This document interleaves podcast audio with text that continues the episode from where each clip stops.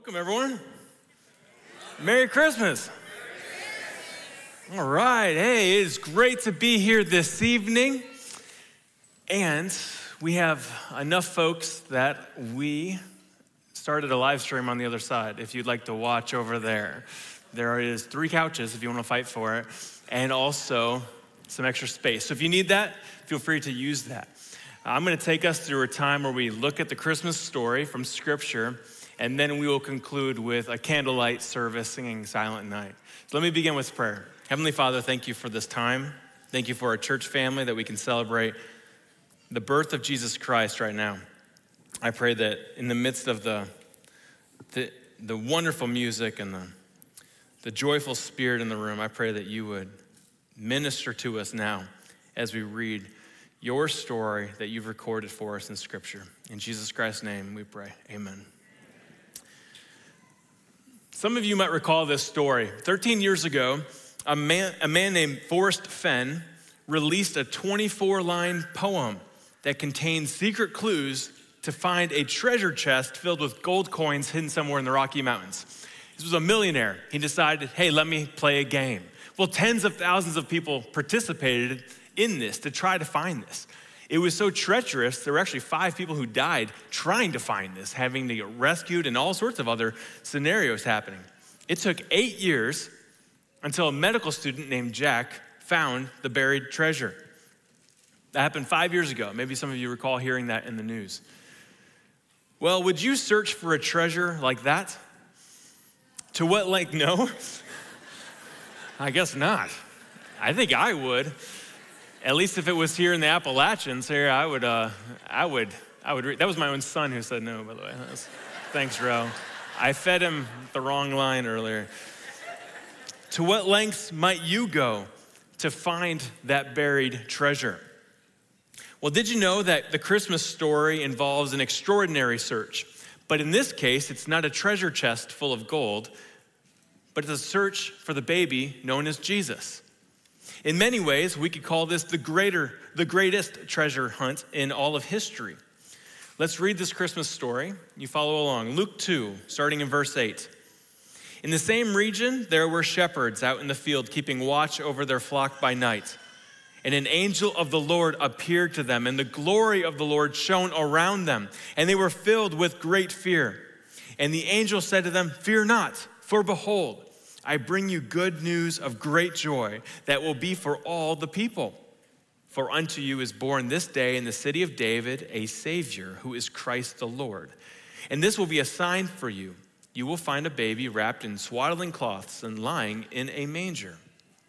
And suddenly there was with the angel a multitude of the heavenly host praising God and saying, Glory to God in the highest, and on peace among those with whom he is pleased.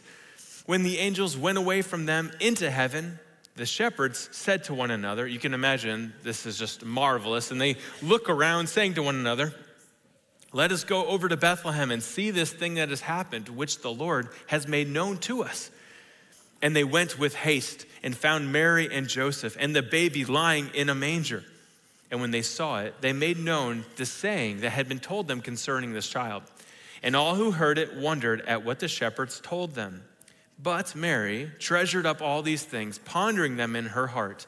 And the shepherds returned, glorifying and praising God for all they had heard and seen as it had been told to them. Well, what makes this the greatest treasure hunt in all of history? It's not necessarily the difficulty of the search, because it wouldn't be hard to go to Bethlehem, this little town, and say, hey, who just had a baby, particularly who's in the stable? All right, they find the baby. But this is the most valuable treasure hunt ever searched for. Remember the words of the angel who said, For unto you is born this day in the city of David a Savior, who is Christ the Lord. The baby was given the name Jesus because he is the Savior of the world. He is the one who took upon himself the sin of the world. This treasure is not an object to hold, but it's a person to know. He is of such value that he is worth giving anything it takes to obtain. Matthew 13, 44 says it this way in this short parable The kingdom of heaven is like treasure hidden in a field, which a man found and covered up. Then in his joy, he goes and sells all that he has and he buys that field. The man in the parable found what he was searching for. How about you this Christmas season? John 17, 3. And this is eternal life, that they know you, the only true God, and Jesus Christ, whom you have sent. To have Jesus is to have eternal life. To know Jesus is to know and receive eternal life. And when I say know Jesus, I don't mean know about Jesus. You can look at a portrait of what somebody might think Jesus looked like. But do you know Jesus personally? Do you confess him as Lord? Do you trust him wholly with your life? That is to receive his gift of salvation. And it is a gift of all gifts this Christmas time. The gift of salvation is the greatest gift you can receive. Ephesians 2 8 says it this way For by grace you have been saved through faith, and this is not your own doing, it is the gift of God. So the one who offers the gift of salvation offers a treasure like no other. Not gold coins, but eternal salvation. A gift that is yours forever. A gift that cannot be stolen from a thief. You can't misplace this gift. It won't slowly deteriorate or rust. Remember what the angels told the shepherds in Luke 2. In verse 12, they said, This will be a sign for you. You will find a baby wrapped in swaddling cloths lying in a manger. The shepherds, they found what they were searching for. Have you found what you are searching for in the deepest part of your heart, what it searches for? Ecclesiastes 3:11 describes that God has put eternity in our hearts. Have you found salvation? This year, our family used this little guy, the shepherd on the search. Anyone familiar with this? Not so much. Okay. We'll pretend he's elf on a shelf, but he's a Christian. All right? Maybe. no? So this little stuffy is named Shepherd. And the idea is he's searching for the baby Jesus every night leading up to Christmas Day. And throughout the month of December, our kids have found him each day. He's doing different things. One day he was fishing, uh, one day he was stuck upside down in a bowl of candy, all sorts of different things he's doing. Uh, tomorrow, hopefully, he finds the manger scene that's over our fireplace. We'll find out. I guess the kids will tell us. Well, this little guy will find what he's going to search for. How about you? Will you find what your heart searches for? We are all searching for something. For some of us this Christmas season, we're searching for love, for purpose, for peace. Some of us are searching for a relationship with our God, or hope in a very despairing world, or comfort in the midst of a lot of distress, perhaps even assurance of your eternity. I know that I was on a continual search until I found Jesus Christ and all that his, salva- all that his salvation offers. Now, the doctrine of salvation is one of the most misunderstood in this whole world, and it has eternal consequences to misunderstand what salvation is. If there's one doctrine you want to get correct, it's salvation. Most people assume they can do enough good deeds to earn salvation, and this is why they get it wrong. They think that if they're good enough, then they'll be rewarded salvation. They fall into this trap where they treat Jesus, the righteous judge, like Santa the fat man in the red suit. Well, we don't come to God on Santa's terms, uh, we come to God on his terms. And Jesus isn't looking at your behavior, he's looking at your heart. Is your heart washed clean by his blood? Jesus was born a baby.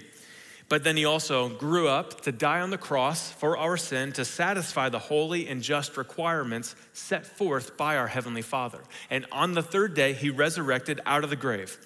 John 6 40 says, For this is the will of my Father, that everyone, no exceptions, friends, even if you're really far from God and you think He's not for me, everyone who looks on the Son and believes in Him should have eternal life, and I will raise Him up on the last day. Have you searched and found Jesus? He is the gift that your heart longs for. And when we earnestly search for something, we give our whole heart into it. We might even take a risk to find it. We might even look foolish to others because of the extent we will go to find it. You know, last night around 8:30, Our cat was at the door. I know I have a cat, don't judge me. But it's good. We live in a barn, he catches mice. It's, it's, uh, it's a dual relationship, it's, it benefits both of us. So our cat was at the door. I went to get him out. I was like, hey, that's, the, that's his telltale, or tail, telltale sound? I don't know. That's a sign that he wants to go outside. So I open the door. He doesn't go outside. Nudge him in the butt. He still doesn't go outside. What are you doing, cat? And I notice his tail is a little fluffed. Like, oh, hey, I bet we got that possum out there. Oh, no, I bet we got that raccoon out there. I don't know. Maybe it's the fox because I've been wanting to catch that thing. And so you know what I do? I grab right next to me, I got this million candle power flashlight I keep at the door. And so I open the door, I shine it, and right in front of me, 10 feet between here and the front row here, there was a full grown black bear. Yeah, I was like, whoa, hey.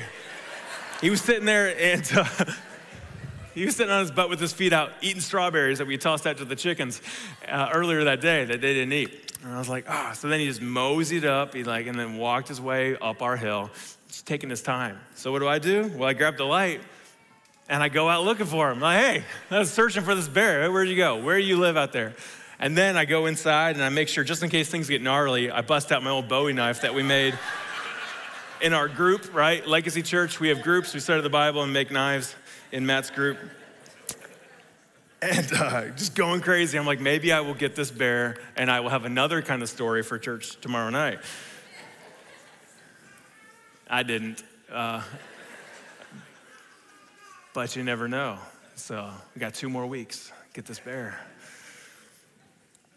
You know, when it comes to searching for things, particularly searching for Jesus, you might look a little reckless to others. Our, our friends might think we're foolish. Our family might threaten to disown us. Our spouse might try to dissuade us. Our parents might pressure us away from searching for Jesus. But remember God's words in Amos 5 4. Seek me and live. True life is found in God alone. The angels told the shepherds to search for Jesus, the anointed one, the Messiah, who is the Savior of the world. And likewise, we are given the same opportunity to search for Jesus and experience his salvation. However, unlike the shepherds, we don't have to search to and fro. We don't have to travel to Bethlehem because Jesus has already revealed himself as the King of Kings and as the conqueror of death when he walked out of the tomb on the third day. An old theologian once said, No other God I have but thee, born in a manger, died on a tree. And then I add this phrase, rose again on day three. Tonight, will you find Jesus? Jeremiah 29 13 says, You will seek me and find me when you seek me with all of your heart. Friends, I want to encourage you this Christmas season to seek with diligence, to seek with all of your heart Jesus Christ. He is the treasure more valuable than a chest full of gold coins.